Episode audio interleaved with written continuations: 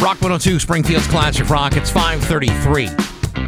And Steely Dan with Bax and Nagle and Rock 102. It's going to be kind of a crummy day today. Overcast, maybe an occasional shower, a high of 57. Tonight, partly cloudy, low of 41. And for tomorrow, mostly cloudy and high of 65. About 46 degrees right now in downtown Springfield. The keyword to cash We'll announce the next word just after 8 o'clock. Maybe it's worth a $1,000 to you. If you're paying attention can go on the internet before midnight tonight, we'll let you know what the keyword is just after 8. And a bunch of other stuff this morning, too. Bax and Nagle, the Rock 102. Rock 102 wants to know what would you say if you won a thousand dollars? Oh It's 550 and Hart with Bax and Nagle and Rock 102. It is uh, going to be uh, rainy for the most of the day. Uh, at high of 56 tomorrow, sunny with a high of 64. It's 45 right now in downtown Springfield. Hollywood Trash is brought to you by Aquapump, an expert in all water supply systems from the well to the pump and into the house. Somehow you still care about what's happening in Hollywood. So, from Tinseltown, 3,000 miles away, it's Steve Nagle's Hollywood Trash. Uh, Joshua Jackson. Remember him? No. He was Pacey from Dawson's Creek. Oh, Okay. man, how could you not know that? I wasn't a big uh, viewer of Dawson's Creek. he had the opportunity to get freaky in the new Fatal Attraction TV series, and in a new interview, he revealed his pet peeve when it comes to sex scenes. It's when two people have amazing sex and then the woman pulls the covers off of her boobs. Joshua says, quote, I've never in my life had great sex with somebody and then have them be like, but I don't want you to see my nipples in the morning. Joshua also said that his wife Jodie Turner Smith enjoys watching his sex scenes. Quote, It's a weird thing when she's like a voyeur. So that works. If that's your thing, excellent. I don't think I'd want to show anybody my sex scenes. I don't think I'd want to see them.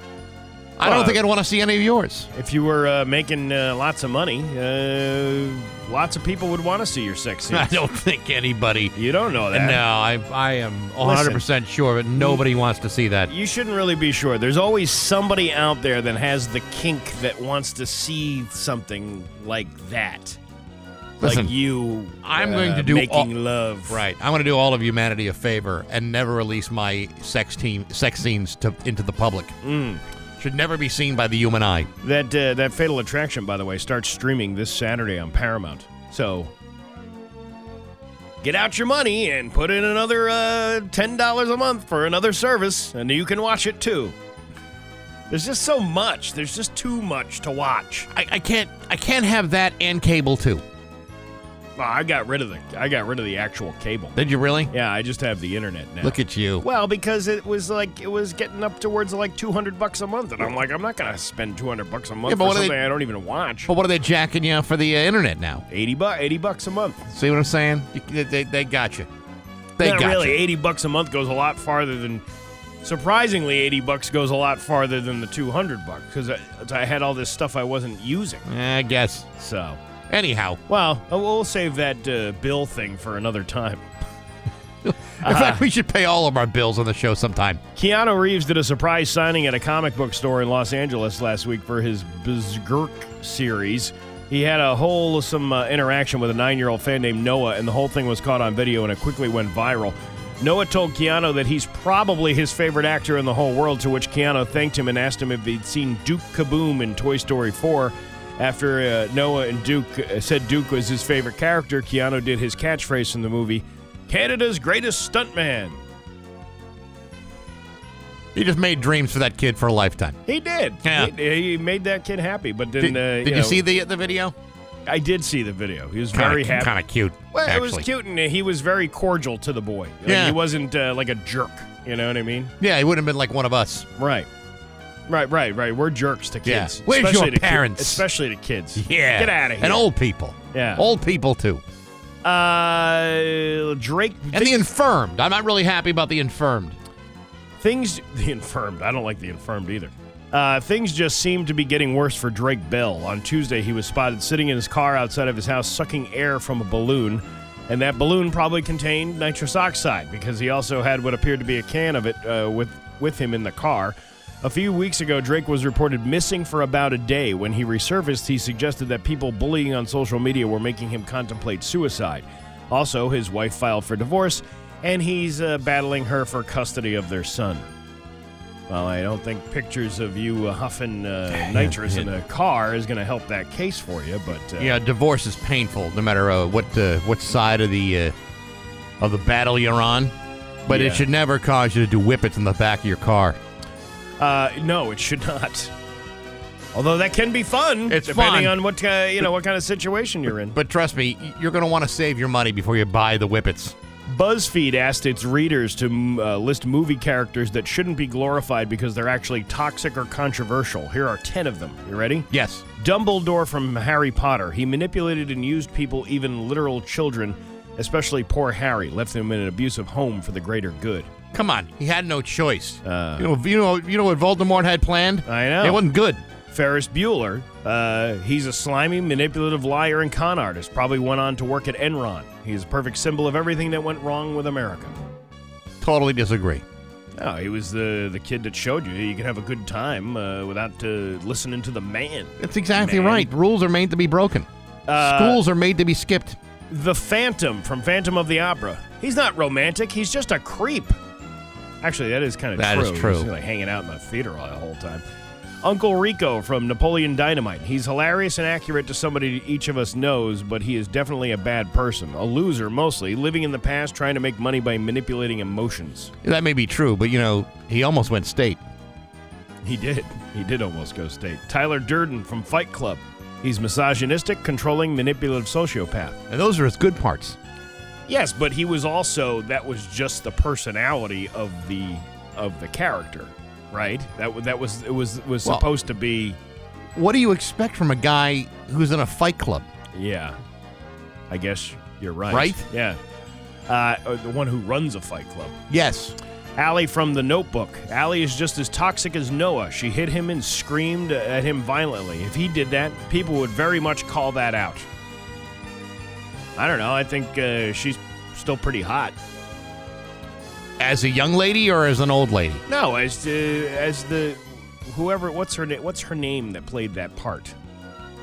Not Yes. the old lady, not the old lady. The other one. Yes. I think the old lady was Helen Mirren, wasn't it? I don't even know. Yeah, I, I, I can't remember.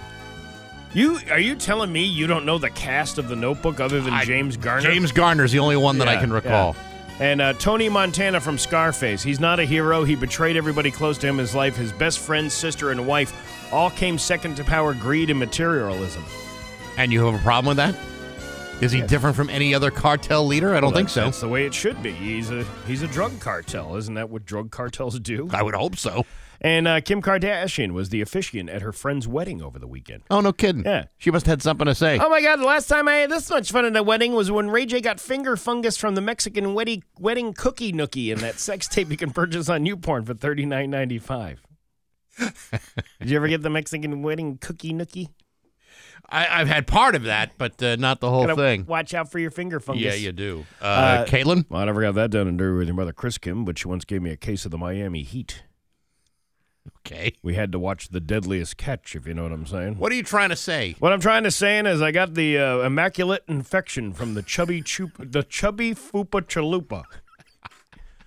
Can't really say that. Uh, no, it's really hard to get out of your mouth. The tongue twister. It's hard to get in your mouth too. It's true. and that's your Hollywood trash on Rock 102. Oh yeah. Hey, good morning, sports fans. How the heck are you?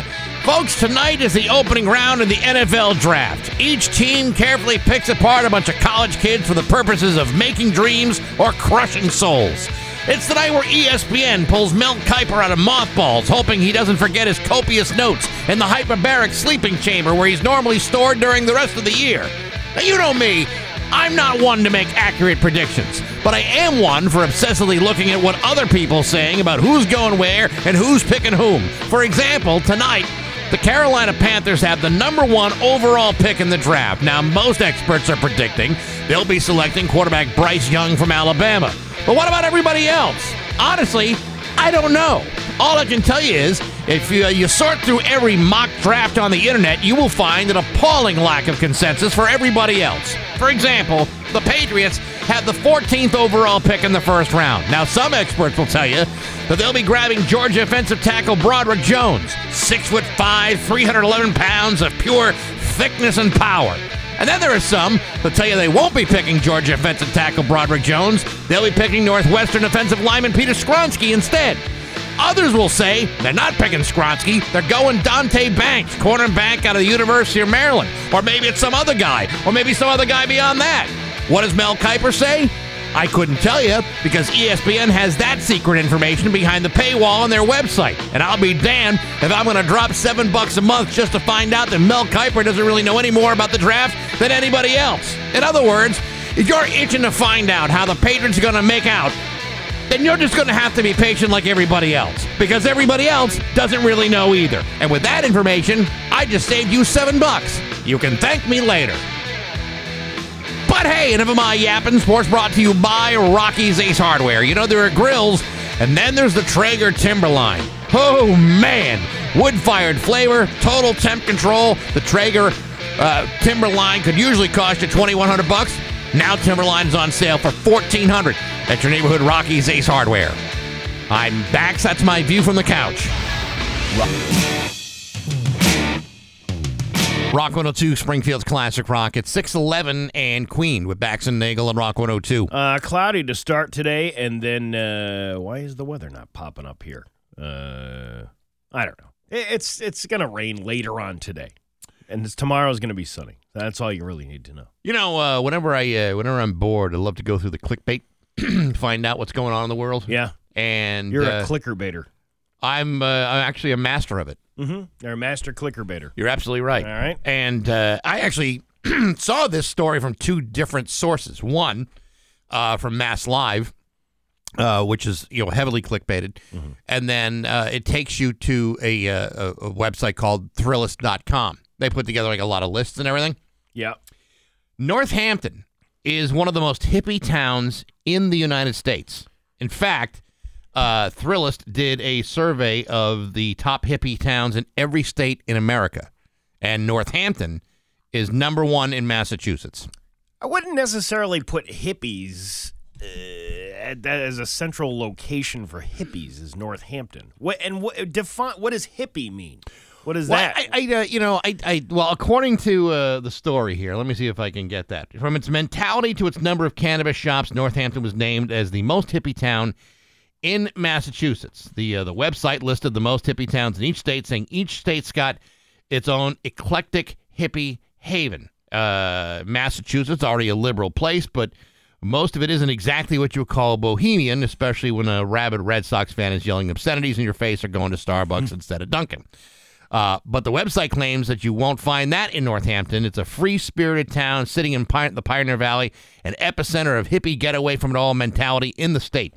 Known for art, music festivals, a high percentage of leftover graduates from such nearby weirdo sanctuaries as Hampshire, Amherst, and Smith colleges, and some of the most pronouncedly progressive and con- countercultural politics in America. Weirdo sanctuaries. Now, yeah, you know what? If uh, I am a graduate of Hampshire, Amherst, or uh, Smith College, I am going to uh, take my torch and pitchfork out to the Thrillist.com offices and start causing problems. Side note: Smith colleges. Is there more than one Smith college, or is there only one? Did I say college? Yeah, It Smith says it, no, colleges. it- I'm I'm reading it uh, and the same thing you I, are. I think because it's a list, it, they're saying Amherst, oh oh oh Hampshire, Amherst. and Smith colleges. Gotcha. Okay. Okay, there I thought you you, go. meant like Smith had multiple colleges. They they don't. They have uh, they have one. Now, uh, here's what I uh, I can tell you about uh, about hippies. yeah.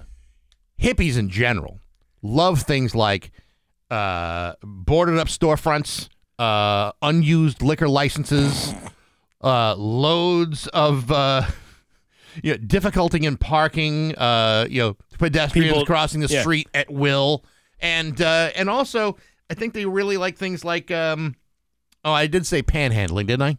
Did I say No, you didn't say panhandling. Panhandling. Panhandling, yeah. Hippies love the panhandling. Well, that's the number one th- activity to do up in Northampton as of late.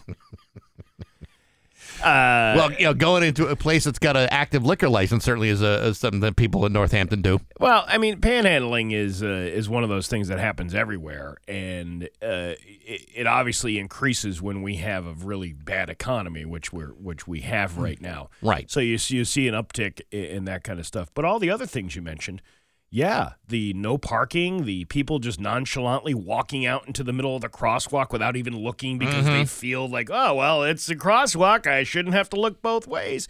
Remember uh, Andy Rooney? I do. One of the uh, one of the uh, one things I remember, I read I had to read a book about Andy Rooney in high school. There were books about Andy Rooney or was books by Andy Rooney. It was a, uh, I believe it might have been an autobiography about, or maybe it was a biography. Either way, one of the things I remembered from uh, Andy Rooney was look both ways before crossing the street, even if you're on a one way. And he's absolutely right. Yeah. And uh, people in Northampton, there's two way streets all the way up there, and they don't look. They just walk right out in the middle of the crosswalk. there are a lot of people in Northampton that go both ways.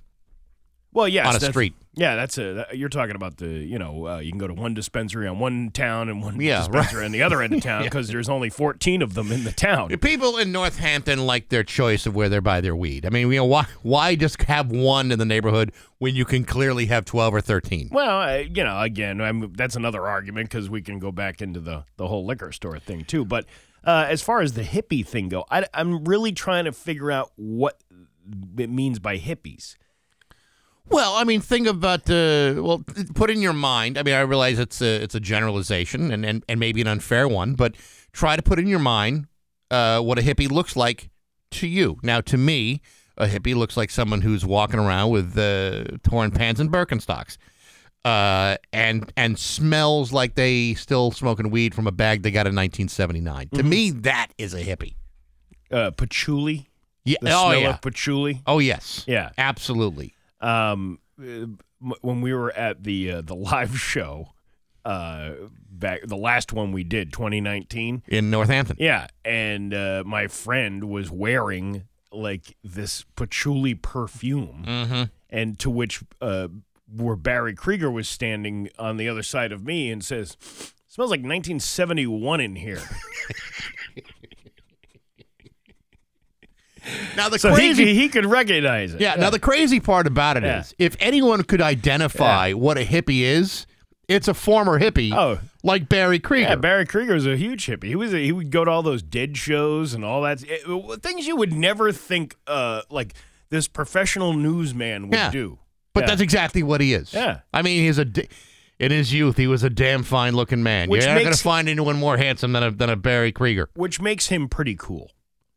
Because he's had all these experiences, and he, you know, he's seen a thing or two about a thing or two, and he'd be happy to tell you about those things. Absolutely. Um, but yeah, you- you're right. I mean, that's my stereotypical view, like you just said, with the Birkenstocks and the weed and all that other yeah, stuff. but again, that but it, but that is an overgeneralization. I mean, uh, other people may think, well, you know, I've I'm a hippie because I happen to have like a bunch of oh, I don't know, Country Joe and the Fish albums on Yeah. vinyl.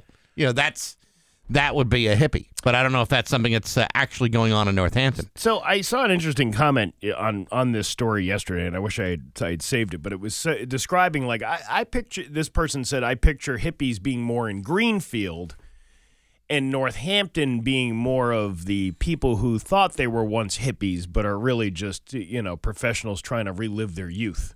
You so in what I other mean? words, a town full of posers. Yeah, basically. Oh, yeah, I can see that, too. Yeah, I can see that too. And then East, and then they described East Hampton as uh, Northampton's drunken younger brother, like alcoholic brother. I think uh, you could say that like Hampshire County may be the most hippie county in in the state. Hampshire and Berkshire, Yeah, I think. What do you think? Am I yeah, wrong? Hampshire and Berkshire. All yeah. right, there you go. I just was told that uh, you know, while Northampton leads the state in the mo- as the most hippie community in Mm-hmm. uh, in Massachusetts, uh, Ware apparently leads uh, Western Massachusetts with the most Section Eight housing.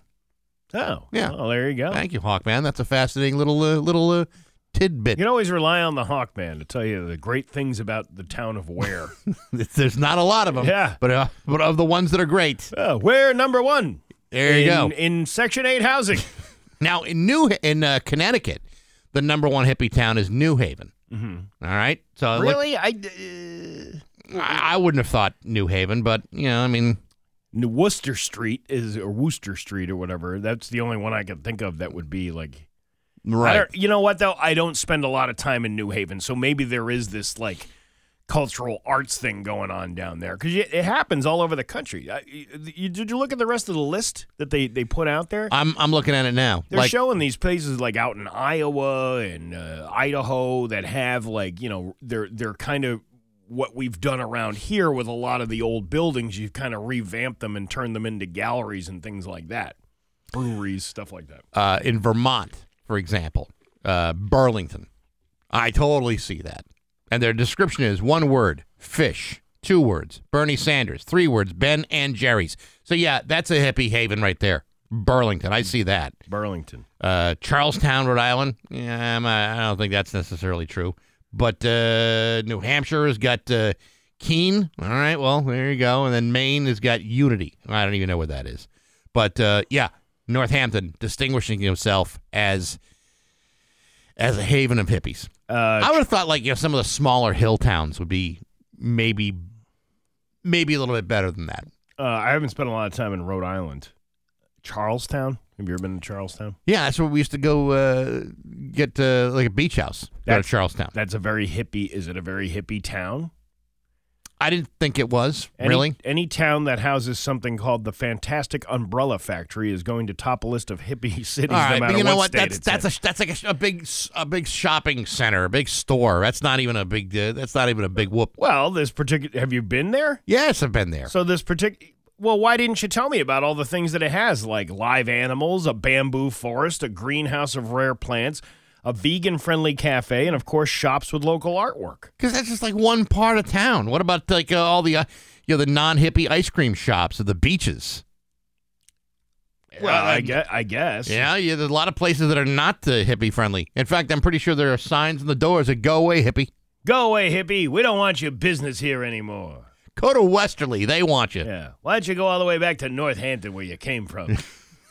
You pack up those Birkenstocks and Yeah. those trunks and Yeah. get out Get of here. your Indigo Girls CD and get the hell out of here. it's 622 with Bax and Nagle on Rock 102. Ram Truck Month is on at Leah Chrysler Jeep Dodge Ram, featuring the powerful 23 Ram Nine and glory days from Bruce Springsteen and Rock 102. Cloudy to start today, then some afternoon showers with a high of 56. Tomorrow, sunny with a high of 65. It is 45 right now in downtown Springfield. We'll have your keyword of cash coming up after 8 o'clock. Your chance to win $1,000. I'll give you more details a little bit later on. You want to laugh? I do. All right, let's do it. It's Bax and Nagle's joke of the day I'm funny how? I mean, funny like I'm a clown. I amuse you. on Rock 102, I make you laugh. Springfield's classic rock. You know, I accidentally sprayed my deodorant into my mouth this morning. You did? Yeah. And now I'm speaking with this weird accent. Get it? ah, yeah, his accent. It's like the axe and the stuff. And uh, yeah, it tastes like douchebags. All right. Bax and Nagle in the morning on Rock 102, Springfield's classic rock. Here's your Western Mass News first alert forecast. 633 with Bax and Nagle and Rock 102. It's time for news brought to you by Gary Rome Hyundai. Go to Gary Rome Hyundai today and get 0% financing on select models. Here's local radio icon Steve Nagle. Thanks, Bax. Springfield firefighters were called to a gas station on East Columbus Avenue Wednesday afternoon after the fire suppression system activated. Remember that uh, that happened to a boss of ours here at the corner? Yes. Yeah. Uh, the 22 News crew, could you want to know what they saw? Now tell me. Oh my God, there was white powder all over the gas pumps in the vehicle. Somebody had the residue still on their clothing. Uh, Springfield Fire Captain Droopy Monty said the activation of the system appeared to be a malfunction. It was crazy. Steve, is it uh, Drew Piemonte or Drew Piemonte? I think it's Droopy Monty. oh, no. The gas station is on fire. Somebody uh, pulled the suppression system. oh, no. What a mess that's all caused. Droopy Monty said there was no fire or threat to the public. There's no threat to the to the public. All right, uh, I understand that it's fire foam and it's stuff to put fires out. Yeah. But is it dangerous for you to be exposed to? Like you're pumping your gas, and all of a sudden, bam! This stuff comes right uh, flowing out. It's a chemical, so is it harmful to you? I uh, I don't have an answer for that, Steve. I've when- never been uh, sprayed by that uh, that fire foam. When you look like uh, the Stay Puft Marshmallow Man, Mm-hmm. or uh, uh, something on Kim Kardashian's nightstand after like the- you're done with the right? uh, yeah, like a, like a Michelin Man. yes, Yeah, yes, the right. Michelin Man Yeah. uh, after a good night. You know what I mean? Oh no! You, I'm rubber and you're glue. You know. yeah, that's kinda- anyway, but uh, yeah, that happened. Uh, that happened in Springfield yesterday. Everybody was safe. Thank God. Uh, Westfield Mayor Michael McCabe honored three members of the Westfield Fire Department at City Hall on Wednesday. The first happened uh, back in February when three members of Westfield's fire department saved Marco Natal's life. Uh, it makes me feel good that we have our fire department, local police department. I've never had to actually have them save me from anything, but it just feels great to be here and still appreciate them, says Marcos Natal, the fire survivor. Uh, he lived on the second floor of the 28 East Silver Street home. He said he was woken up out of his sleep when he saw a growing fire and smoke in his home. After escaping the fire, he went back inside to save his pets, and that's when the smoke intensified. Fire Captain Christopher Kane was on his way to work when he saw smoke coming from the multifamily home. Went inside, made contact with him, crawled in as far as I could, and I figured out where he was. By that time, the crews that actually saved him were there. They went in and made a great save. Fire Captain Kane said uh, he was at the right place at the right time. It is talk about being at the right place at the right time. Yeah, no kidding. Uh, it's probably a once in a lifetime opportunity. Talk to the guys about the job. Thirty years, they never had that opportunity. So obviously, just thankful it could happen, and everything uh, worked out. Um, That's amazing. I'm telling you, uh, house fires are like one of my biggest fears. Like uh, not being able to get out, Mhm. or you know, because everybody thinks that they can get out of a situation like that. But when you are when you're woken up in the morning and there's smoke filled in your entire house, you don't necessarily know where things are. Well, they- you think you do. They but tell you, don't. that that uh, in a situation like that, uh, even if you're wide awake, you know, to be in a, in a house that's that's full of smoke is Yeah. very disorienting. It's like, yeah, you're right. You may you may know where everything is in the house, but there's a pretty good likelihood that in the in the in the fog of smoke and panic, Yeah. you don't. An abandoned dog remains in recovery three weeks after she was found tied to a pole in Granby. The dog, named Porter, remains at the MSPCA Boston Adoption Center and is finishing treatment for a skin condition as well as receiving some dental work. No owner has yet to come forward. Therefore, MSPCA expects Porter will be available for adoption in the near future. Porter is roughly two years old, medium sized, and a mixed breed. She was found in the evening of Tuesday, April 4th, tied to a pole on Porter Street. According to Granby Animal Control, the dog was reportedly underweight and injured when she was found. Granby police also said she was not microchipped. They are still investigating the incident and have yet to find the owner. If you know anything, you're asked to call law enforcement uh, and turn those people in. You know, if, if you if you can't care for a dog or don't know how to care for a dog, you're too messed up to care for a dog. It's not that hard to call, uh, you know, Dakin or uh, TJO and have the dog taken away and you know maybe nursed to health and, and adopted by a family that actually wants to take care of a pet. Um, years ago, talking uh, over twenty years ago, I uh, this girlfriend I had at the time knew somebody who uh, decided to pick up her life and just move Yeah. to Florida, but she wasn't taking her four dogs with her. So she tied them to a tree and then told people that, yeah, they're out front of the house if you guys want to go get them. Well, she didn't tell anybody until like another day later. So the dogs are, you know, tied to this tree. We uh, we went over and adopted one of them, Yeah. and then luckily we knew other people that took the other the other dogs in. But what kind of scumbag does that? I, Like, I have I have no the idea. arrangements before you leave. You know what I mean? Like it's not. It's n- you know what. it's it, there's no excuse for it because you can go drop off the animal down at the adoption center with probably no questions asked. I would imagine, right? You know, once a week, uh, Pat Kelly has uh, the folks from uh, TJO come Yeah. here with a dog, a cat, some sort of pet. You know, these are these are are, are animals that you know for whatever reason their previous owners couldn't take care of them, and you know you give that animal a chance to have find a decent home. And here's a an idiot, you know, leaving a dog out to die. I mean, I, I, that may not be in their mind, but that's basically what you're leaving them to do. Yeah. Thank God someone found this dog and uh, they're going to take care of it. But my God, what you know, what are you doing that for? So Yeah. it's it's such a simple solution. It is. It's seemingly a simple solution, but uh, apparently people are just jerks. Well, you you bring up an excellent point. I believe that many people are in fact jerks. Uh, I'm trying to. Oh, here's this uh, story about this guy down in Hartford. A Hartford man who allegedly threatened a state police sergeant is facing several charges. Authorities said that on April 24th, an on duty Connecticut State Police Sergeant was entering his police vehicle on Asylum Street in Hartford. He uh, had his state police badge displayed and was in civilian clothing. A man with long hair and glasses who was sitting in a silver Honda Accord shouted at the sergeant. As the sergeant entered his vehicle, the man asked if he was a cop. The sergeant confirmed he was a member of law enforcement. Police said then the man uh, told the sergeant that he, quote, kills cops. Uh, using profane language, the unidentified white male went on to threaten to kill the sergeant specifically.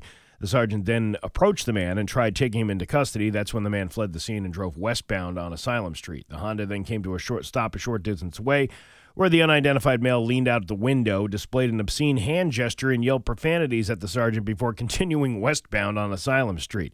Yeah, that doesn't usually work out for you too well. No, uh, not unless you're actively trying to get arrested or Give- beaten. Giving the, what is it, the one finger salute? Yes, Yeah. one, one finger at a time. Uh, police uh, later tried stopping the man on Pulaski Circle. He then fled onto the Whitehead Highway towards I 91 at speeds faster than 100 miles an hour.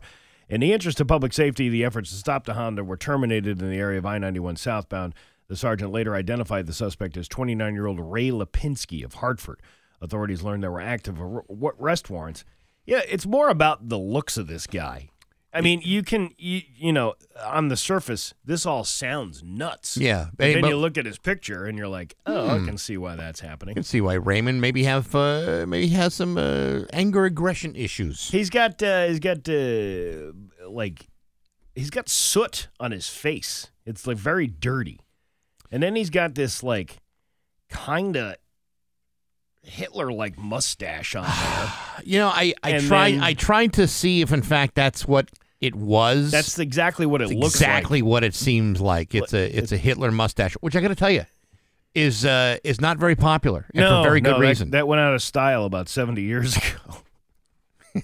it's like yeah, like everybody was doing it back then. You know, uh, Hitler, Char- you know, Charlie Chaplin, then uh, you know, one big war happens, and all of a sudden that that uh, mustache goes way out of style. Yeah, who ruined mutton shops? I want to know that. Yeah, I, I think we should bring back the mutton shop. I like a good mutton chop. Yeah. Thanks for mutton. Th- thanks for mutton is right. Yeah, this guy looks very angry. He actually looks like somebody I know, and I sent the picture to him. I said, if this, if you had long hair, you would look exactly like this guy. To me, he looks like if uh, Lars Ulrich from Metallica were a real dweeb and real angry. And decided that uh, he was he wanted to go out and Yeah. hurt law enforcement somehow. he had just about enough Yeah. of state cops in Connecticut. well, hey, there's uh, there's there's people who do all kinds of things. You, you would never know by looking at this guy that he was violent. Oh yes, you would. Yes, actually, you would. This is one of those things where it's kind of okay to profile somebody. Yeah. When, when somebody looks like this and they're angry and they look like they want to kill everybody, that's the person you should stay away from. He looks like the kind of guy that could be violent, but he also looks like the kind of guy that could be easily beaten.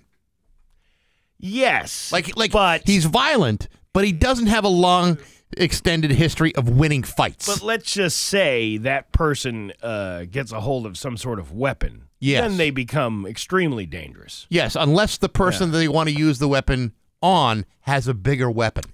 Yeah, like a cop. Yes. Yeah. And in which case, I believe Mr. Lipinski is going to lose every time. Your uh, Pioneer Valley forecast today, it is going to be uh, uh, cloudy to start, then rain showers this afternoon with a high of 56. Tomorrow, sunny with a high of 65. It is 45 right now in downtown Springfield. I'm Steve Nagle, and that's the news on Rock 102. Ah, yeah. Everyone has a pro. Rock 102, Springfield's Classic Rock at 652.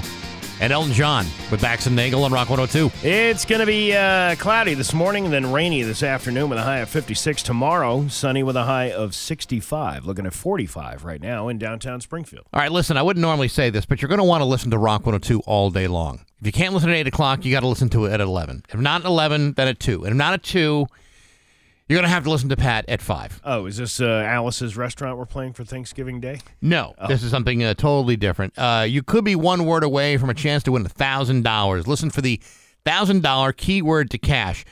We uh, will announce it at 8, 11, 2, and 5 o'clock today. Then you enter that keyword into rock102.com before midnight for a chance to win $1,000. That's pretty simple, right? Very simple. That's not asking people to do too much. Play every weekday to increase your chances of winning. It's your chance to put $1,000 in your pocket. With the keyword to cash brought to you by TextMeForTires.com, Kim Keogh, the Nielsen team, Keller Williams, and Rock 102, Springfield's Classic Rock. So wheat. There you go. So There that's coming up after 8 o'clock.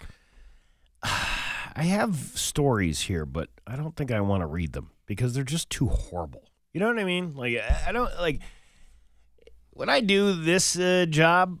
I don't want people to be all depressed when they have to go into work, thinking about the you know last horrible thing. Mm-hmm. Uh, uh, oh my God, that guy was talking. Like I'd rather send you off with a with a with a uh, a phallic joke or something. Yeah, Uh, something- uh, something you could use Something- around the yeah, office. Something you can use around the office and hope may hopefully not get in trouble for. Uh, but just horrible. This, this world is filled with horrible things.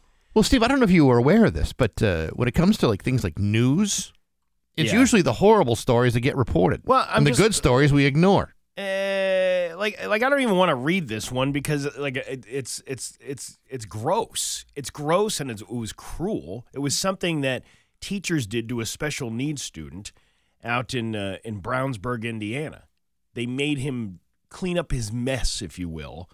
Uh, yeah, it's it's a, it's it's an it, like I don't even want to get into it. Yeah, you know, you And don't want to uh, get into And then that. this other one: teacher fatally shot in drive-through for alleged murder for hire plot. Come on, what is going on? That's here? what I'm saying. Like, uh, where's the fun stories? Why can't we have uh, Why can't we have somebody doing a ladies' controversy every day? Yeah, that, we should all See, be. that would that would be fun. Anytime you could add a microaggression story to the mix, that really turns things around. I just uh, I, I'm I'm getting to that point in my life where I just I don't want to hear about all that stuff because it doesn't.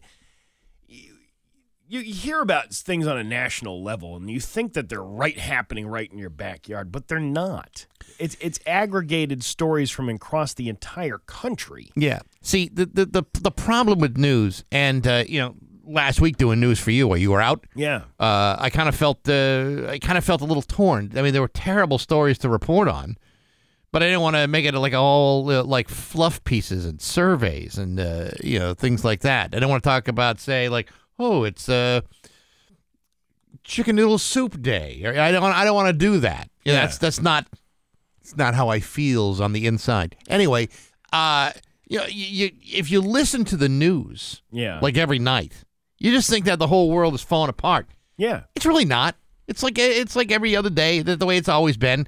We just think it's uh, it's worse than ever because the way we report on these stories. See, uh, I like headlines like this. You know, like we're conjoined twins and share parts, but only one of us has a boyfriend. See, See, that's a good story. Yeah, yeah. That's a good. St- I would like to know a little bit more about those uh, Siamese twins. I, I I, mean, would, I mean, conjoined twins. I would like to, because you, uh, I, I'm trying to picture that in my head, like you know how that would work out. Yeah, And then you got you got two heads, yeah, you got one part. yep. The one like the one who doesn't want the boyfriend, just like turn yeah, her like- head the other yeah, way. One, one's completely disinterested, and Yeah. one's kind of into it, and the other one's like, "Oh, come on, man! I want to watch my shows. Yeah, come on. Uh, Succession is on soon. I want to know what happens to the company Yeah. now that Logan's dead. What happens? Can you, you? That would probably be like the worst date ever. Oh, I, I, mean, I, I can't. You know, listen. If With the if- eye rolling and the oh god oh. uh, I don't know any conjoined twins personally. no, I don't either. I kind of do though. I kind of Yeah. want to. Yeah. Just to know I want to know what they're doing. I mean, how they're getting around, and what, you know, what I mean. Yeah, like you ever see like those those the ones that are like uh, conjoined at the head? Yeah. Oh my God! What what must they do? Like like they they argue over the ear pods. I mean, what Yeah, what do yeah, they do? Those are my ear pods. No, those are my ear pods.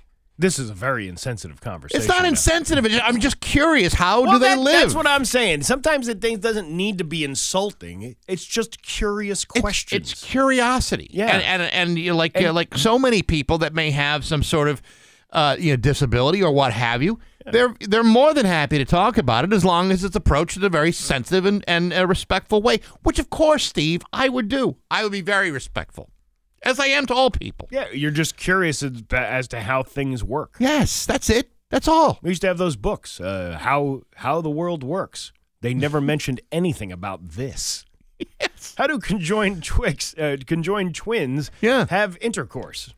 I don't know. I, you know, it's a mystery. It, it- it's a Well, question it's everybody not, wants It's to. not really a mystery. You kind of know how it happens, but you're just kind of wondering.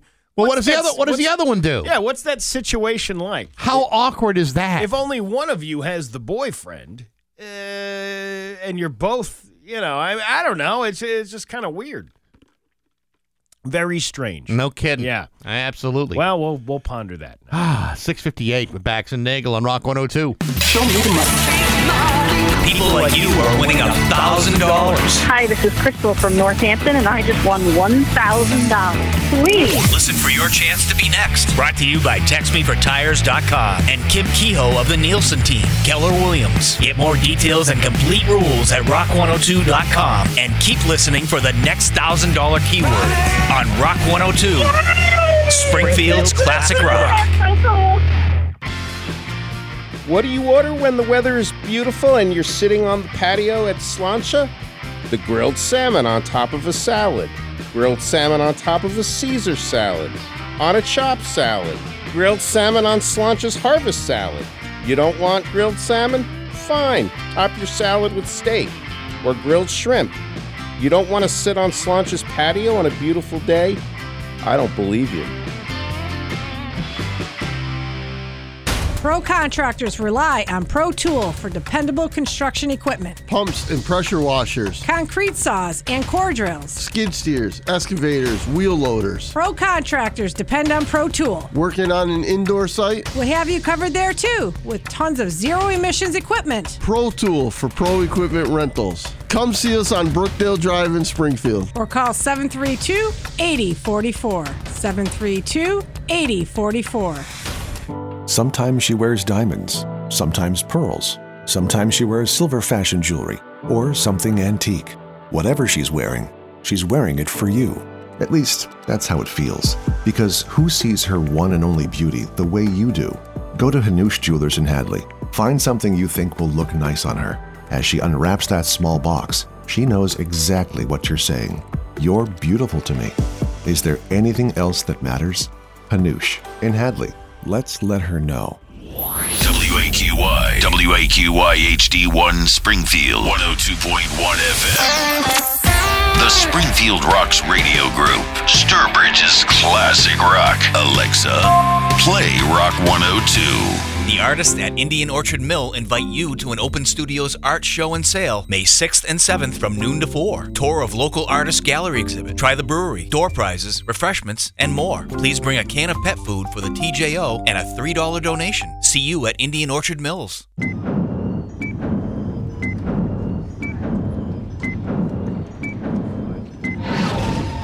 The following takes place between 7 a.m.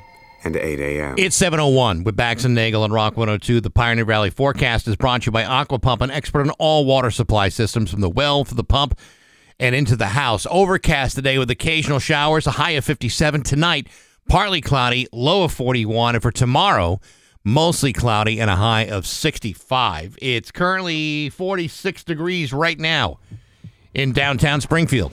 This is Scott Cohen. It was Heartbreak Hotel for the Bruins last night. A 4 3 overtime loss to the Florida Panthers, now a forcing game six back in Florida tomorrow. Night.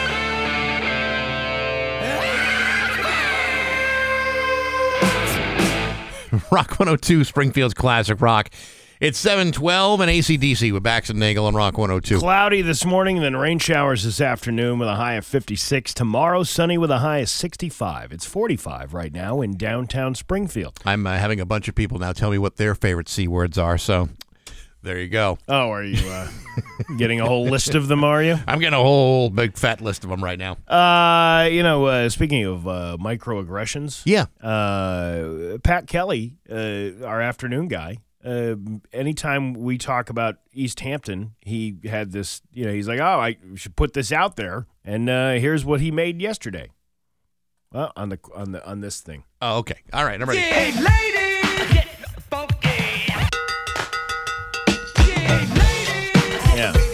So anytime we talk about East Hampton, we'll have to play this in the background. Is this part of Pat's 25 minute long introduction?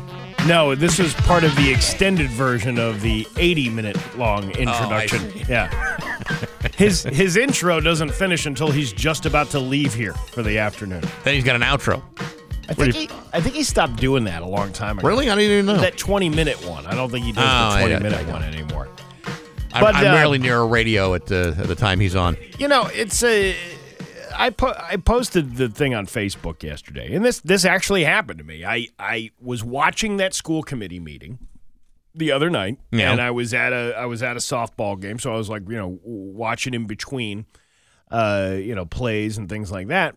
And uh, I got off it Uh, once they voted to. We're going to vote to, you know, uh, look for a new superintendent, interim superintendent here in East Hampton.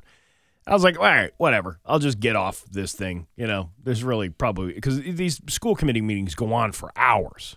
And it's mostly nonsense. Mostly nonsense, and mostly it's like you know, it's people like just uh, kind of being uh, redundant. Mhm. You know, people saying the same things over and over again, and then repeating a lot and of then that stuff. repeating a lot of that stuff again and, And, again then, and again, and then going back and reiterating And the things that they uh, just said. Yes, yeah, Yeah, I don't right. like that. I don't like it Anyway, either. uh, so I got off of that thing, and then uh, I get home. Uh, I'm ready to, you know, uh, head on up to bed, and I was like, you know what? Uh, just for craps and giggles, let me uh, let me just see if they're still like in that meeting. So the link that I clicked was the same link that was sent to me. th- That you know, it was the it was the Zoom link. It was the public Zoom link. Sure. So I clicked on that, and when the screen opened, it was uh, that Barry and Goldstein and uh, Lori Garcia and uh, Cynthia Kwasinski, uh, and and Goldstein was like making some lighthearted joke to to Kwasinski or whatever, n- unrelated to you know whatever was going on. And then uh, after like a minute or two, uh, Suzanne Colby uh, jumps in, Right. and she said, uh, she says, uh, Cindy, I just want to let you know they're showing nine participants. Steve Nagle is still a participant. I just wanted you to be aware of that. Even just the way she said it, I Yeah. just want you to be aware of that. Yeah. And then all of a sudden, uh, Cindy, well, let me see if that's true. And then she looked, and I'm like, oh, they're gonna boot me out. And sure enough, Yeah. they they zapped me. They zapped me out faster than a superintendent candidate. You know what's funny about that is they clearly it's it's not just that you are on it, mm-hmm. but they certainly knew who you were, Yeah, and yeah. they certainly knew why you were on, Yeah, and yeah. they certainly knew what to do with you. But- but which it- makes me think there have been loads of discussions about this show in that school committee. Oh, I'm sure. I'm sure there was, and I wish I could be the the the the Zoom caller on the wall.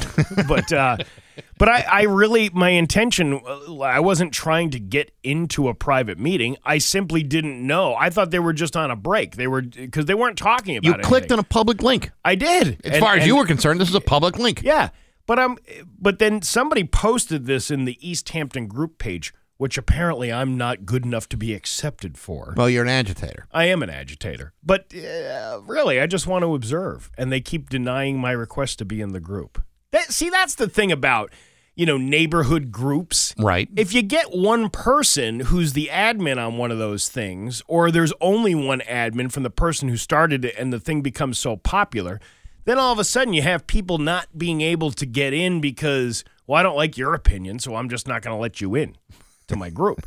but if that's where everybody's talking about stuff, it would be nice to kind of get some information, of course, about what people are talking about.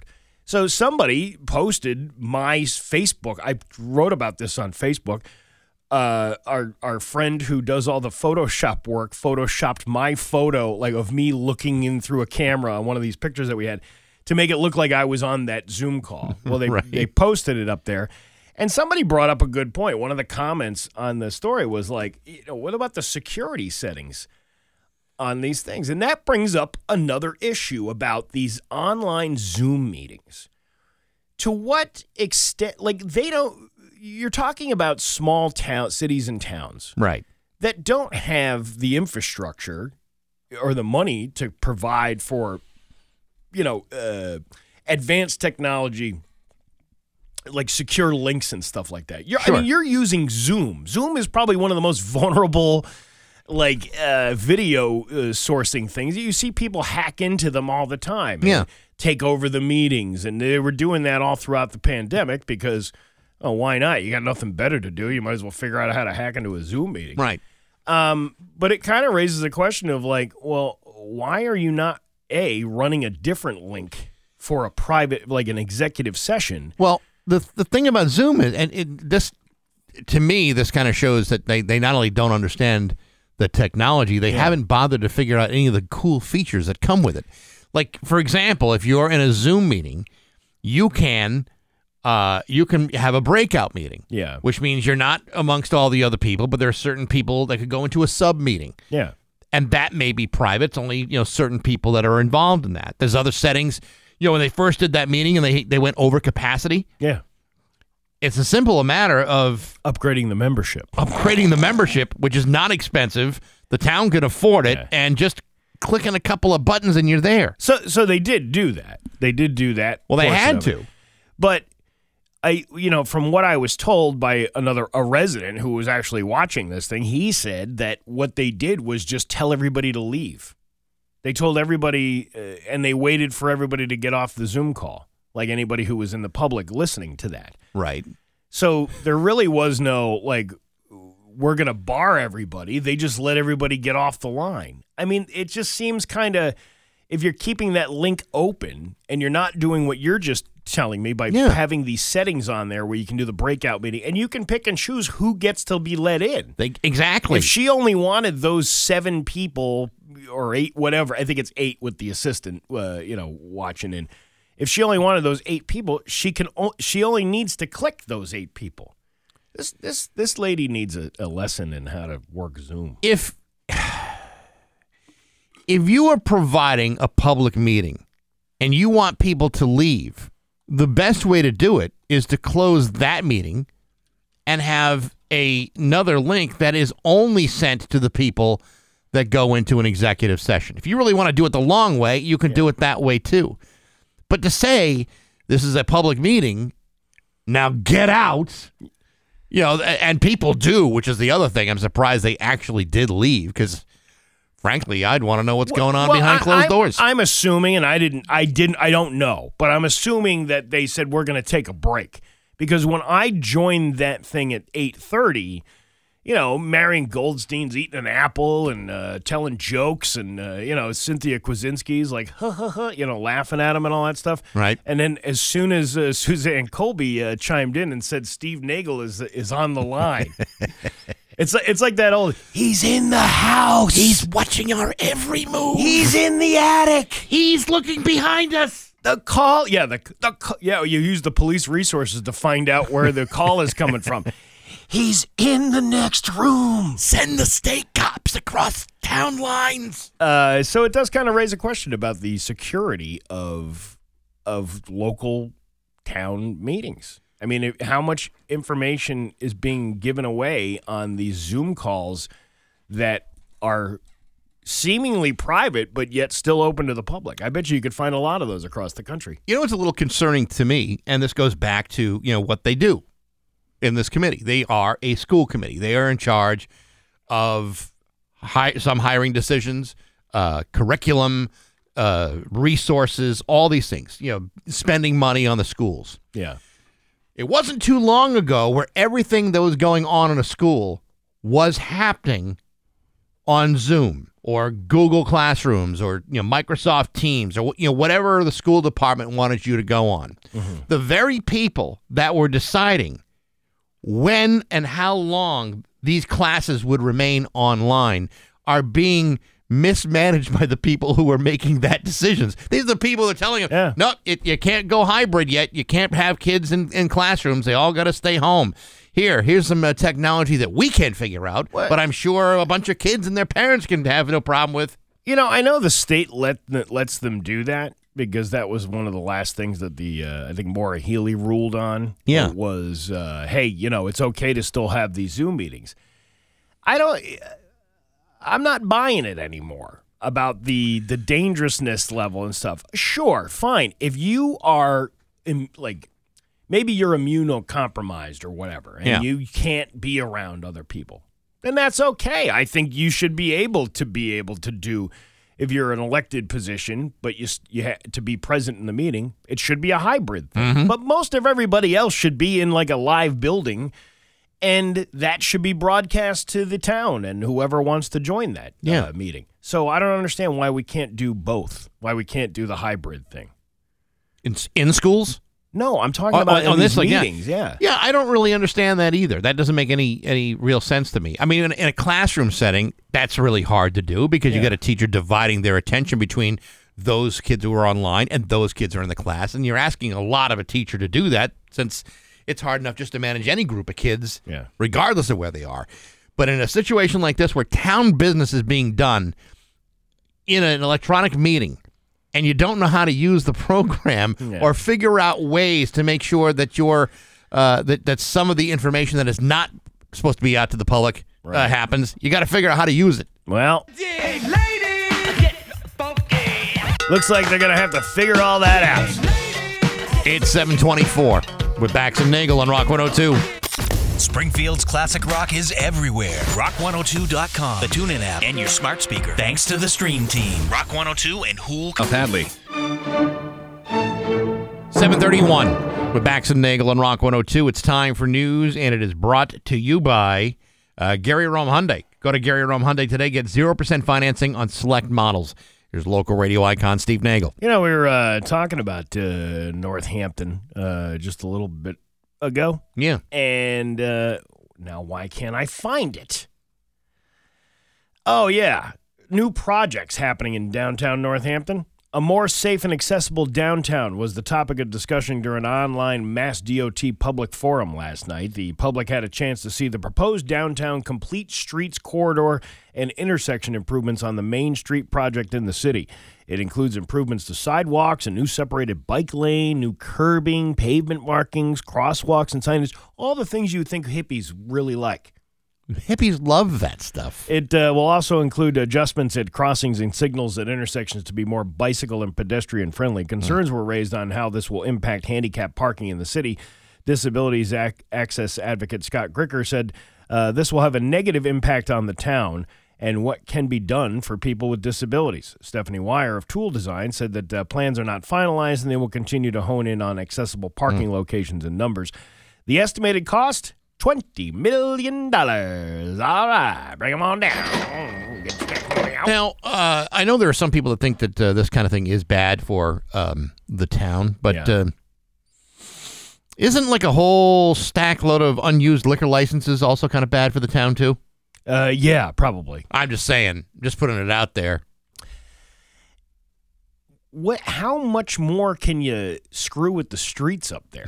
That's that's kind of what I want to know. I mean, they already have like like uh, what is it, King Street?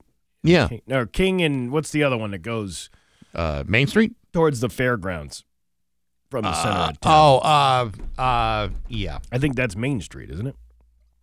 Uh, I'm, yeah, I I'm, don't blank. know, I'm blanking. I, I don't, I don't know the name of the town. But, but uh, pretty much anyway, Yeah. they got the you know the street like it, there's more frontage for those restaurants to have the outdoor seating. So you've already kind of you know narrowed it down, right? Uh, and those buildings have been there for years. Like I just don't understand how you're going to redesign all that stuff to make it more accessible. There's only a finite there's a finite amount of space that you have to do that. Well, here's the thing: you can do a study all you want. You you can uh, you know make plans till you're blue in the face. The problem is, in order to make those plans a reality, someone's got to pay for it. And uh, you know, are you folks willing to pay for it? Mm, probably not. I don't. So Uh, I don't expect those changes coming anytime soon. Students and teachers at Swift River Elementary School uh, cannot drink its tap water, which has been contaminated with toxic PFAS chemicals since uh, 2021. You ever have any toxic PFAS chemicals in your system? Oh, I usually I tell my kids when they go swimming, don't put any PFAS in the water there. That's right. They're gonna find out they have that chemical in there that tells you. This is a it turns the water purple. An eight-minute drive away, clean water from uh, uh, clean water from the Quabbin Reservoir flows east, providing eastern Massachusetts with 200 million gallons of water every day. The Quabbin Reservoir provides uh, life for eastern Massachusetts and allows the eastern part of the state to grow and expand. And yet, for far too long, far too long, the uh, recompense for the towns, re, yeah, recompense for the towns that s- that steward this water has been a pittance relative to the value. Senator Jo Comerford of Northampton said on Mhm. Wednesday. You stop using big words. Just So say you know- they've been taking the water and nobody's getting any money from it. So, uh, health effects caused by exposure to PFAS. You ready to this? Yeah. Okay. Male infertility. Actually, I could deal with that without getting a uh, snipped. Are you sure? Yeah. All right. So there's male infertility, miscarriage, preeclampsia. You should Oh. worry about that one. Yeah. Uh, lower birth weight. You might want to pay attention to that too. Mm-hmm. Risk of liver, kidney, and testicular cancer. Oh, I can do that. I I'm off the PFAS. I can do that all on my own.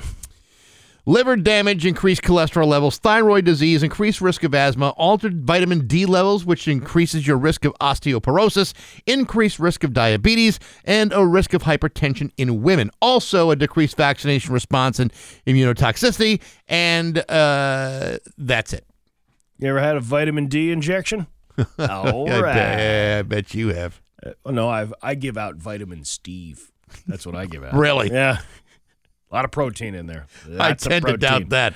Uh, anyway, for the first time, Western Massachusetts lawmakers have filed legislation to financially reimburse the rural towns that surround the man made reservoir, calling for regional equity in payment for how generous the region has been give, giving its resources to the Commonwealth. Uh, the Comerford and uh, Representative Aaron Saunders of uh, Belchertown uh, bill would set five cents per one thousand dollar gallon excise on Quabbin water. The lawmakers estimate that would produce an estimated three point five million dollars to go to the Quabbin watershed communities and local nonprofits with a focus on these towns' health, welfare, safety, and transit. That it's so surprising that they don't already do that. You know that that was back in the 1930s. They decided to flood out all those towns. There was, you know, now you know we put up a casino, and and towns that don't actually even border the town that the casino is in gets community host agreement money. Yeah, but if you if you haven't done something like this since the 30s, Yeah. then imposing that now seems to be uh, a little shady to me. Well, I mean, if they're looking to get extra money uh, to support the surrender. How about a bake sale or sell magazines door to door? Couldn't they do that instead than charging me to use the water that I've been getting for free for generations? Those uh those things are stupid. The fundraisers that they do. I remember when I was in high school, they wanted us to sell beach towels.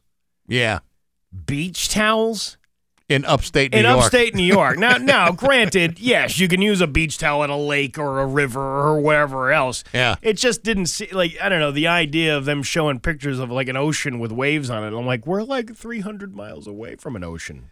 I uh, I think I've told you this before. Years ago, when I was in the Boy Scouts, Mm-hmm. we were planning a trip to Bermuda, like a camping trip to Bermuda, Mm. and we went. It was a great trip.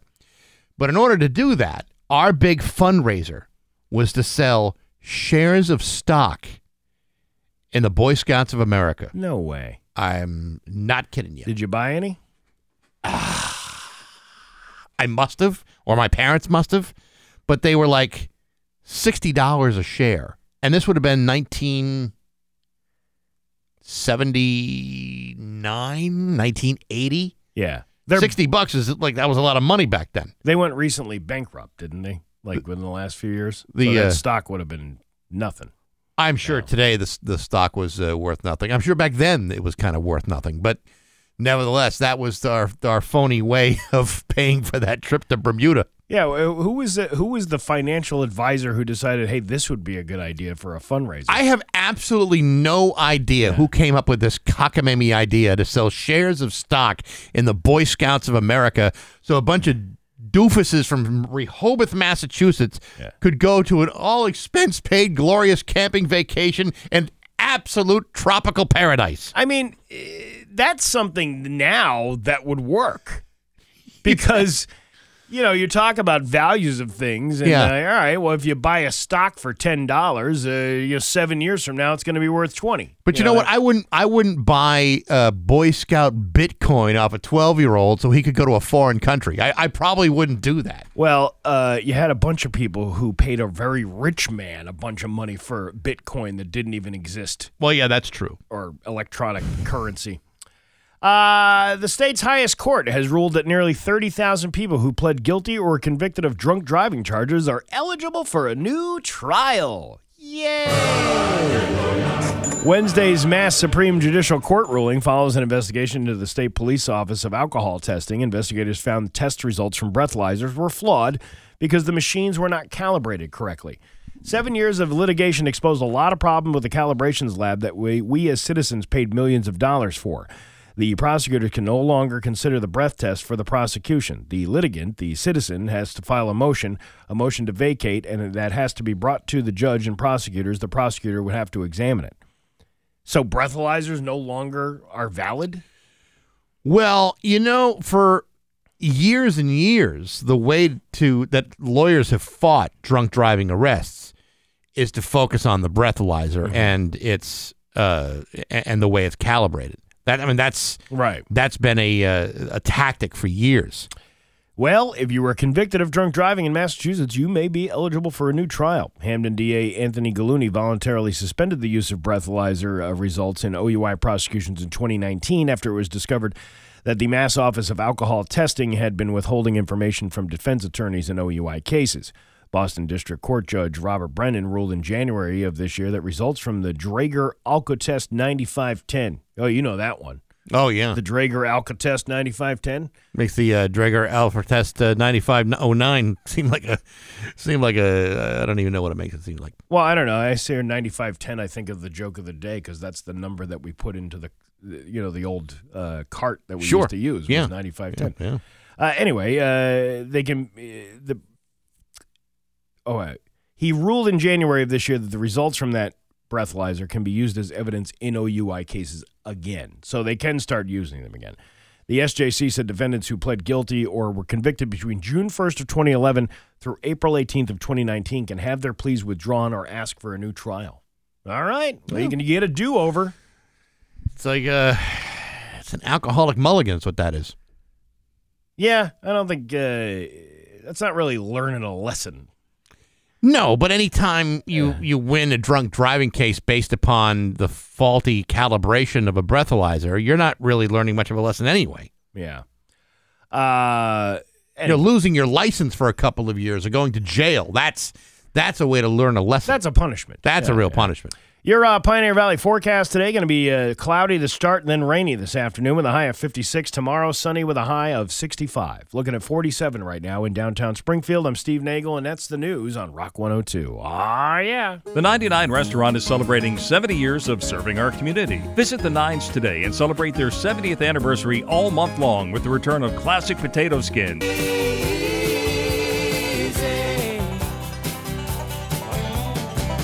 Rock 102 Springfield's Classic Rock. It's 748 and the Eagles with Bax and Nagle on Rock 102. It is uh, going to be uh, mostly cloudy this morning and then rain showers this afternoon with a high of 56 tomorrow. Sunny with a high of 65. 47 right now in downtown Springfield. Now, you're, we're about uh, like 13, 15 minutes away, somewhere in between there, of letting you know what the brand new uh, keyword to cash word of the day is. That word could be worth $1,000. And when you hear it at 8, 11, 2, and 5 today, enter that keyword at rock102.com before midnight for a chance to win $1,000. You can play every weekday to increase your chances of winning. It's a chance to put $1,000 in your pocket with the keyword to cash. Brought to you by TextMeForTires.com, Kim Keogh, the Nielsen team, Keller Williams, and Rock 102, Springfield's Classic Rock. I hear that. You now heard hear, that? Now hear this. Now hear this with Bax and Nagle on Rock 102. Uh, Aaron Rodgers did his first press conference yesterday as a new member of the New York Jets. Here's uh, some of what he said about that. This is a surreal day for me after spending 18 years in the same city.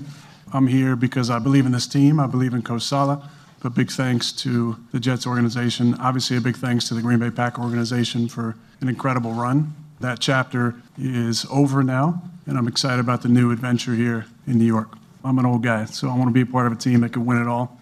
And I believe that this is a place we can get that done. You're going to win it all, huh? No, he's not. He's not going to the Super Bowl. He's not going to win a Super Bowl. He hasn't won one in 13 years back when he was only 26 years old. He's not going to win. Uh, no, he's definitely not going to No, win. it's going to be somebody else and not you. We uh, we talked during Hollywood Trash about Keanu Reeves, who did a surprise signing at a comic book store in Los Angeles last week for his series. I don't know how to pronounce that. uh, check out his That's uh, close enough. B R Z K R K. Berserk. Berserker. Berserker. Here's the uh, interaction with a nine-year-old fan that someone uh, posted. You'll understand why it quickly went viral. I'm such a big fan. What's your name? Noah. My name is Noah. Hi, Noah. I'm Keanu. You're probably my favorite actor in the whole world. Oh my gosh, the Noah, best. thank you. Did you see Duke Kaboom in Toy Story 4? Yeah, he's my favorite character. Canada's greatest stuntman. well, I'm glad you liked it. Yeah, that was pretty cool. That's the way awesome. He did uh, what he did. You know, because you, you know you see a lot of these celebrities that just want to be jerks. You know, to people. They don't want to uh, give out autographs. I remember I almost got Jim Belushi's autograph. Not John. Belushi, Really? not John Belushi. He was long dead. The Jim Belushi? The Jim Belushi, who was No. playing with his uh, Sacred Hearts band. No kidding. Uh, up at the New York State Fair. How uh, exciting. And uh, I was uh, the next person in line to get his autograph. And he's like, that's it, no more autographs. And he got up and walked away. That Yeah, that's son a, of that's a, gun. It's a real Yeah. jerk thing to do. Yeah. You know what? I mean, I, I'm trying to remember who it was, but there was like uh, there was like somebody. And I yelled, your brother was the better actor. He knows that already. Uh, some celebrity like like like uh, you know, like like uh, let's say it's I, I think it's a, an athlete. I'm trying to remember who it was. Like uh, the game would end and they would stay until the very last fan was there. If it took him two and a half hours to sign stuff, then it took him two and a half hours to sign stuff. He would not leave Yeah. until everybody was gone. That I respect. That was, uh, what's his name did that? The guy who, uh, was it Larry the Cable Guy? Could be. Yeah, Larry the Cable Guy was Yeah. one of he did in like an arena. It was down in Hartford, and he was stayed there till like two o'clock in the morning, signing Yeah. autographs and taking pictures. I'm like, that's how you gain fans. That's how you you know if you're You know who does that? Oh. And I have a great deal of respect for. I respect him more now than when he was actually playing. Shaquille O'Neal will do that. yeah He's you know he's the kind of guy who just you know you, you know is is just a very gracious Yeah. you know guy, very kind-hearted, big-hearted guy. Whereas you know some guys going in and out of the Hall of Fame, all they care to do is try to find their car in that parking lot. Can you can you even find there's there's not that many down there. No, I know Yeah. that. I know. I'm just saying it's uh, when it's when it's full and it's full so often, it's Well, hard to find your there's car. Two blue Durangos in the parking lot. Which one's yours? I don't know. Take your fob out and see which one works. Oh, Ooh, I thought I fob, would. fob fight. Yeah. Uh, let's see. Uh, another clip here. A Stanford student, uh, co- student coder, has created a GPT that listens to conversations you are in and then tells you exactly what to say next by showing words on a monocle. A monocle? Yeah. How cool is that? You'd Here- be like Mr. Peanut or uh, or uh, you know Colonel Klink. I would love to have the monocle. Uh, let me. Uh, here's my Yeah. answer as you're talking to me. So, Sure. uh, this first conversation is uh, flirting with a coworker, and the second is a mock job interview. Here we go. Hey Bridget, how's your trip to Argentina? I'd love It to hear about it. Oh, it was so fun. I had a blast. We explored around the city and went to museums and did a lot of fun stuff. That sounds amazing. Did you get to try any new foods while you were there? Actually, we didn't really eat well. Hey Varun, I hear you're looking for a job to teach React Native. Thank you for your interest. I've been studying React Native for the past few months, and I'm confident that I have the skills and knowledge access necessary for the job. Wow. It's wow, giving how, you the how robotic, dude. Yeah, but you know, this is this is the thing that uh, with AI people don't understand. It continues to learn things as you talk. Yeah. So eventually, it could be a full-on conversation. All right, but you know, here's the problem. It would be learning from guys like you and me. How intelligent can it ever possibly get? Well, that's that's the point. Yeah, I mean, if I'm feeding it information, I guarantee it's going to screw things up all day long. And uh, a final clip a Georgia man has been charged after blocking the path of a school bus and demanding the name and address of a child who he claims flipped off his wife. the whole ordeal lasted about 30 minutes. Here are two mothers of the kids on the bus, April Baker and Scarlett Rutherford, talking about what they witnessed during the situation. Everything goes through your mind. What if my child is hurt? I'm just flabbergasted that a grown man would have that kind of response in front of children. I had no idea what he was capable of if he had a gun on him. Yeah, it's uh, 55 year old Roger O'Neill Barrett was arrested and charged with disruption or interference with operation of public schools. Which one of you little snot bags flipped off my wife? Who did it? no kid's gonna raise her. It was me, dude. Listen, if you, if you have to spend, it, first of all, the action of actually getting on a school bus to find out who did that Yeah. is ridiculous in itself. You might have an issue with your anger if you really need to go that far. Where, where's the bus driver in all this? I mean, the bus driver standing up and saying, "Hey, "Get off the bus, dude." Well, hey, listen, I guess uh, you know, with all the way the bus drivers have been treated, now they just don't want to say anything anymore. I guess. So that, but but not only that, but to spend thirty minutes doing so. You spend 30 minutes to try to find out which one of these little uh, snot rags. If you they're know- not telling you, you're Yeah. never gonna find out. They don't tell you the first five seconds. That's it. You're never gonna get the answer. Uh, it is uh, 756, and that is now Hear This with Bax and Nagle on Rock 102. All right. Spread this around. Spread it around. Soon the word spread. I'll spread the word. I just have to spread it around. You could be one word away from $1,000. It's Keyword to Cash on Rock 102. Tell them what the secret word is. Listen each weekday for the $1,000 keyword in the 8 a.m. And now, Bax's View from the Couch, brought to you by Rocky's Ace Hardware. With Scott's four step, four easy steps to an awesome lawn. Hey, good morning, sports fans. How the heck are you? Folks, tonight is the opening round of the NFL draft. Each team carefully picks apart a bunch of college students for the purpose of either making dreams or crushing souls. It also is the night when ESPN pulls Mel Kiper out of mothballs, hoping he doesn't forget his copious notes in the hyperbaric sleeping chamber where he's normally stored during the rest of the year. Now, you know me. I'm not one to make accurate predictions, but I am one for obsessively looking at what other people are saying about who's going where and who's picking whom. For example, tonight the Carolina Panthers have the number one pick in the draft, and most experts are predicting they'll select quarterback Bryce Young from Alabama. But what about everybody else?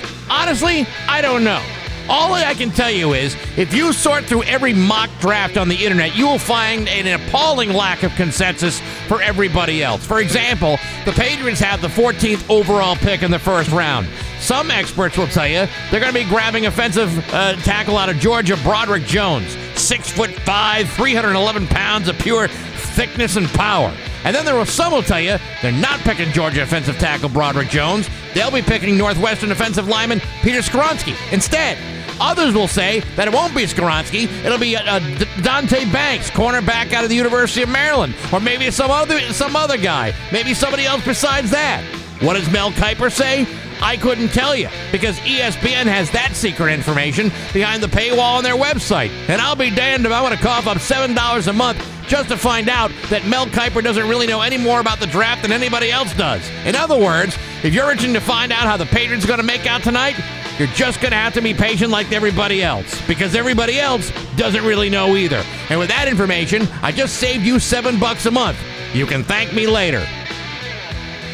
But hey, enough of my yapping. Sports brought to you by Rocky's Ace Hardware. There are grills, and then there's the Traeger Timberline, wood fired, total temperature control, delicious. The Traeger Timberline usually costs you 2,100 bucks, but right now the Timberline is on sale for 1,400 at your neighborhood Rocky's Ace Hardware. I'm back. That's my view from the couch. Rock 102, Springfield's classic rock.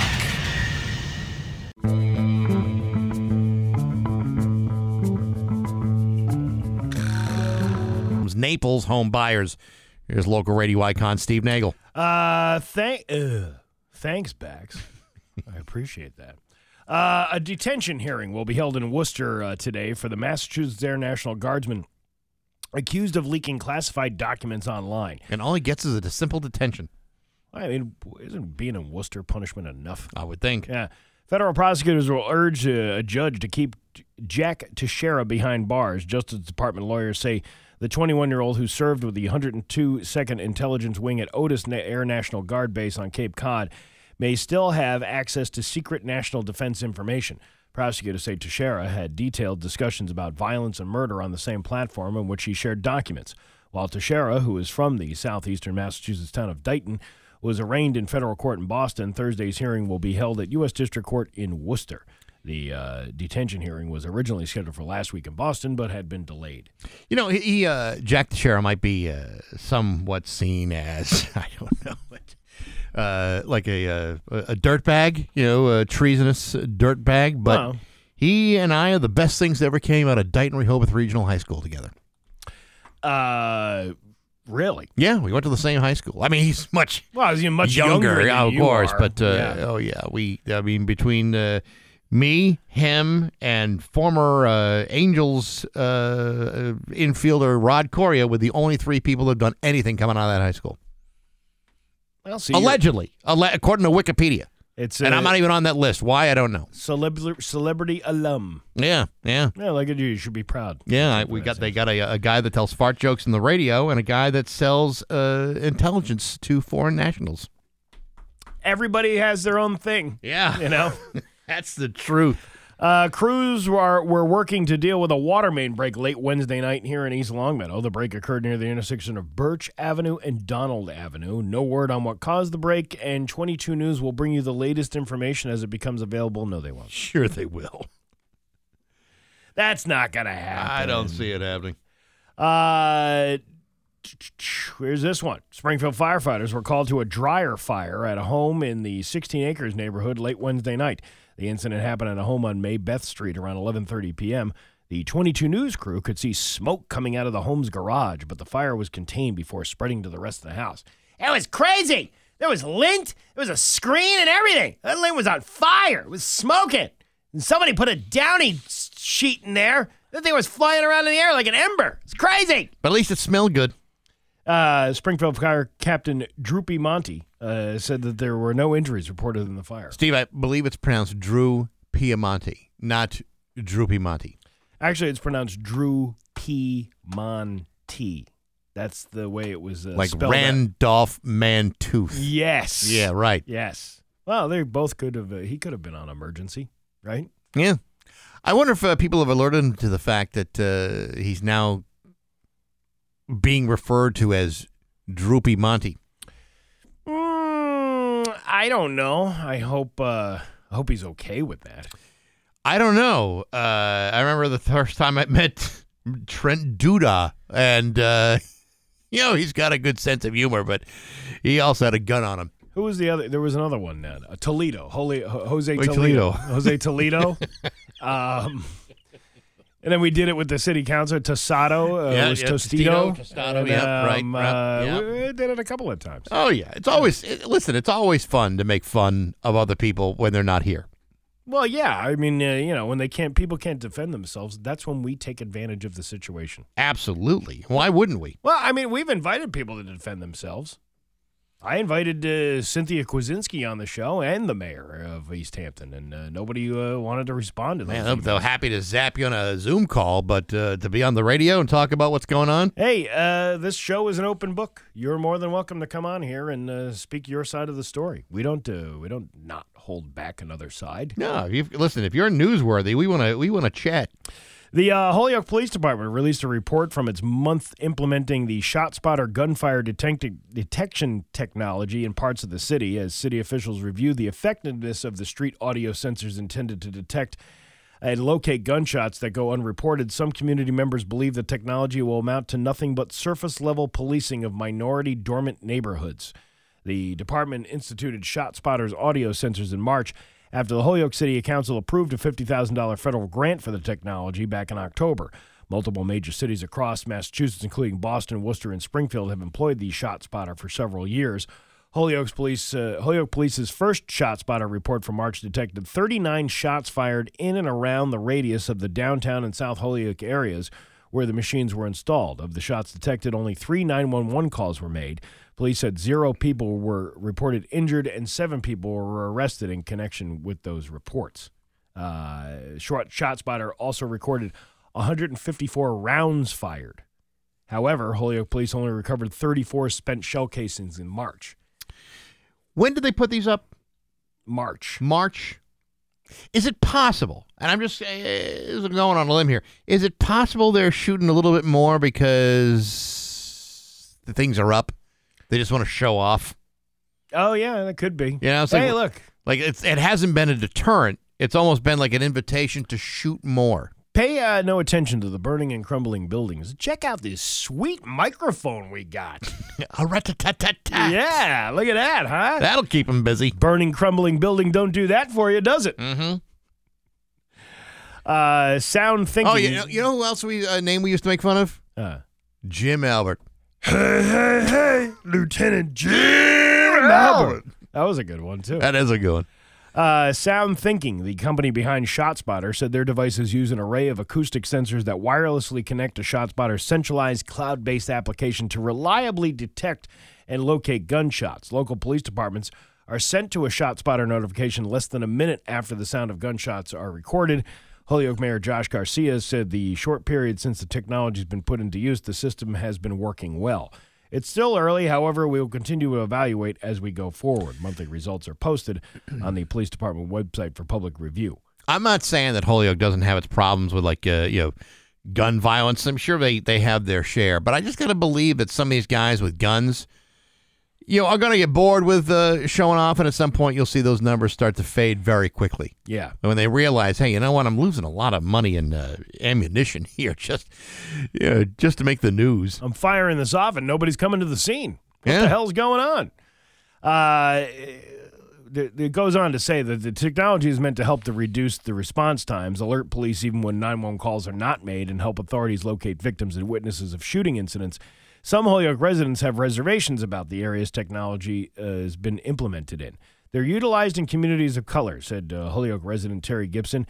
It just furthers the racial and economic and social inequities that happen in our community. It's surface level policing at best. I'm not sure I necessarily agree with that. If you have an inordinate amount of gunshots going off in specific areas, Mhm.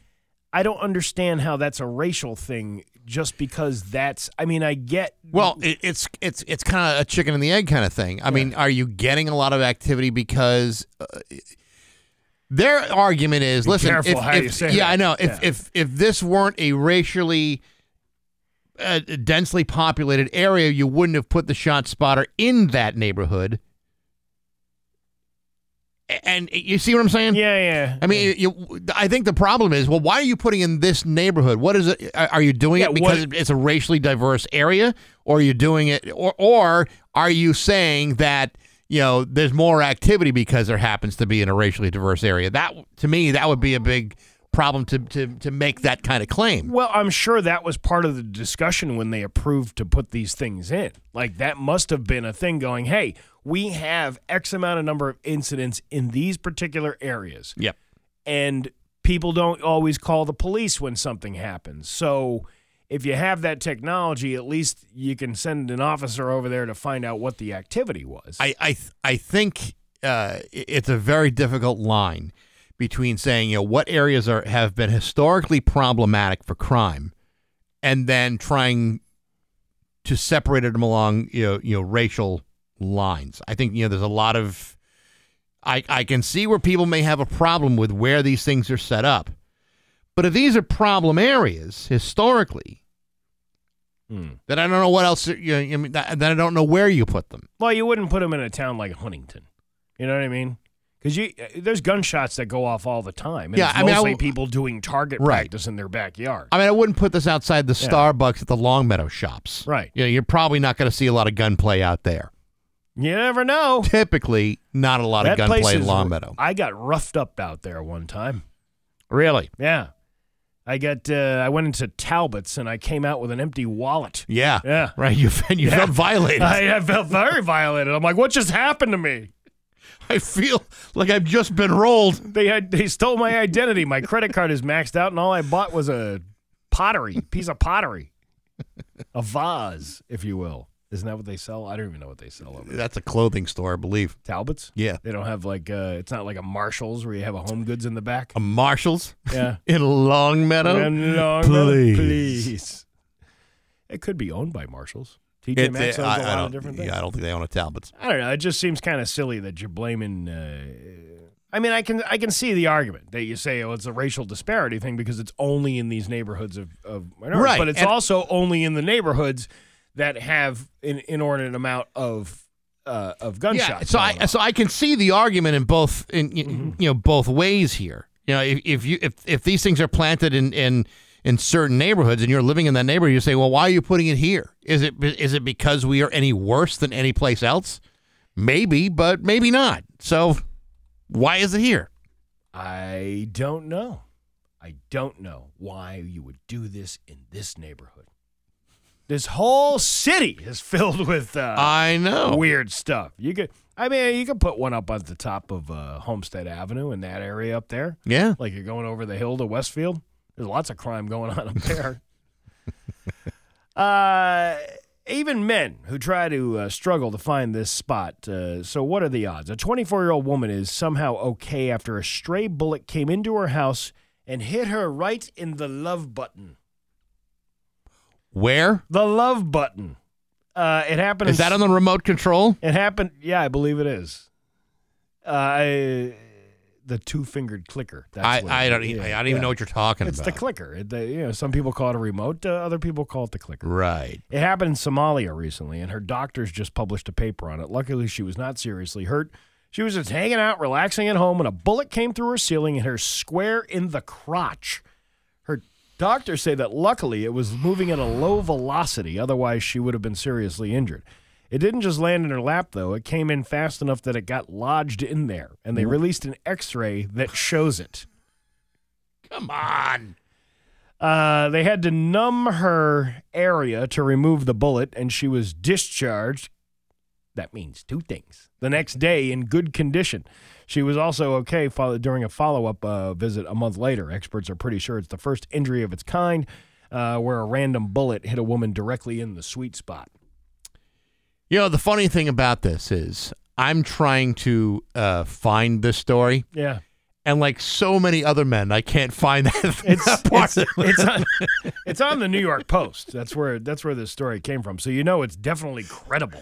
oh yeah, there it is. Ooh, ooh, that's got smart. Yeah. That has got to smart. Ah, that's a- oh man, that poor lady. That's quite the. That's quite the. See, that would be something I would rather see than somebody showing a picture of their sonogram from their baby being born.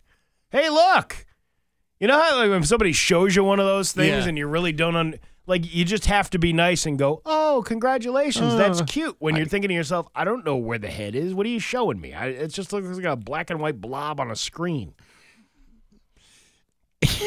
you know, I mean, but this, this in this X-ray, you're looking Yeah. exactly where it is, and you say, "Whoo, man, she is, she is lucky." Yeah.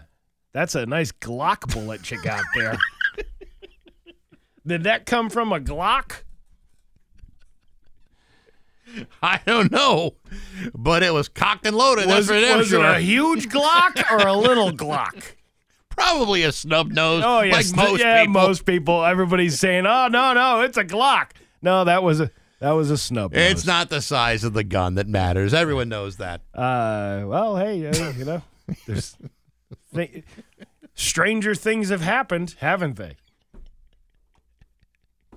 Yes, they have, Steve. I, you know, I have so many jokes that I can't say on this program right now. Like it just wouldn't be like it, w- we would be not here. Uh, Yeah. we would not be here five minutes from now. Yeah, no, I the were to say management would be down here and, and to say. escorting us out the building. Your uh, Pioneer Valley forecast today. It is uh, going to be uh, cloudy to start, then sunny, or no, I'm sorry, rainy this afternoon, and then tomorrow is going to be sunny with a high of 65. It is 47 right now in downtown Springfield. I'm Steve Nagle, and that's the news on Rock 102. Ah, yeah.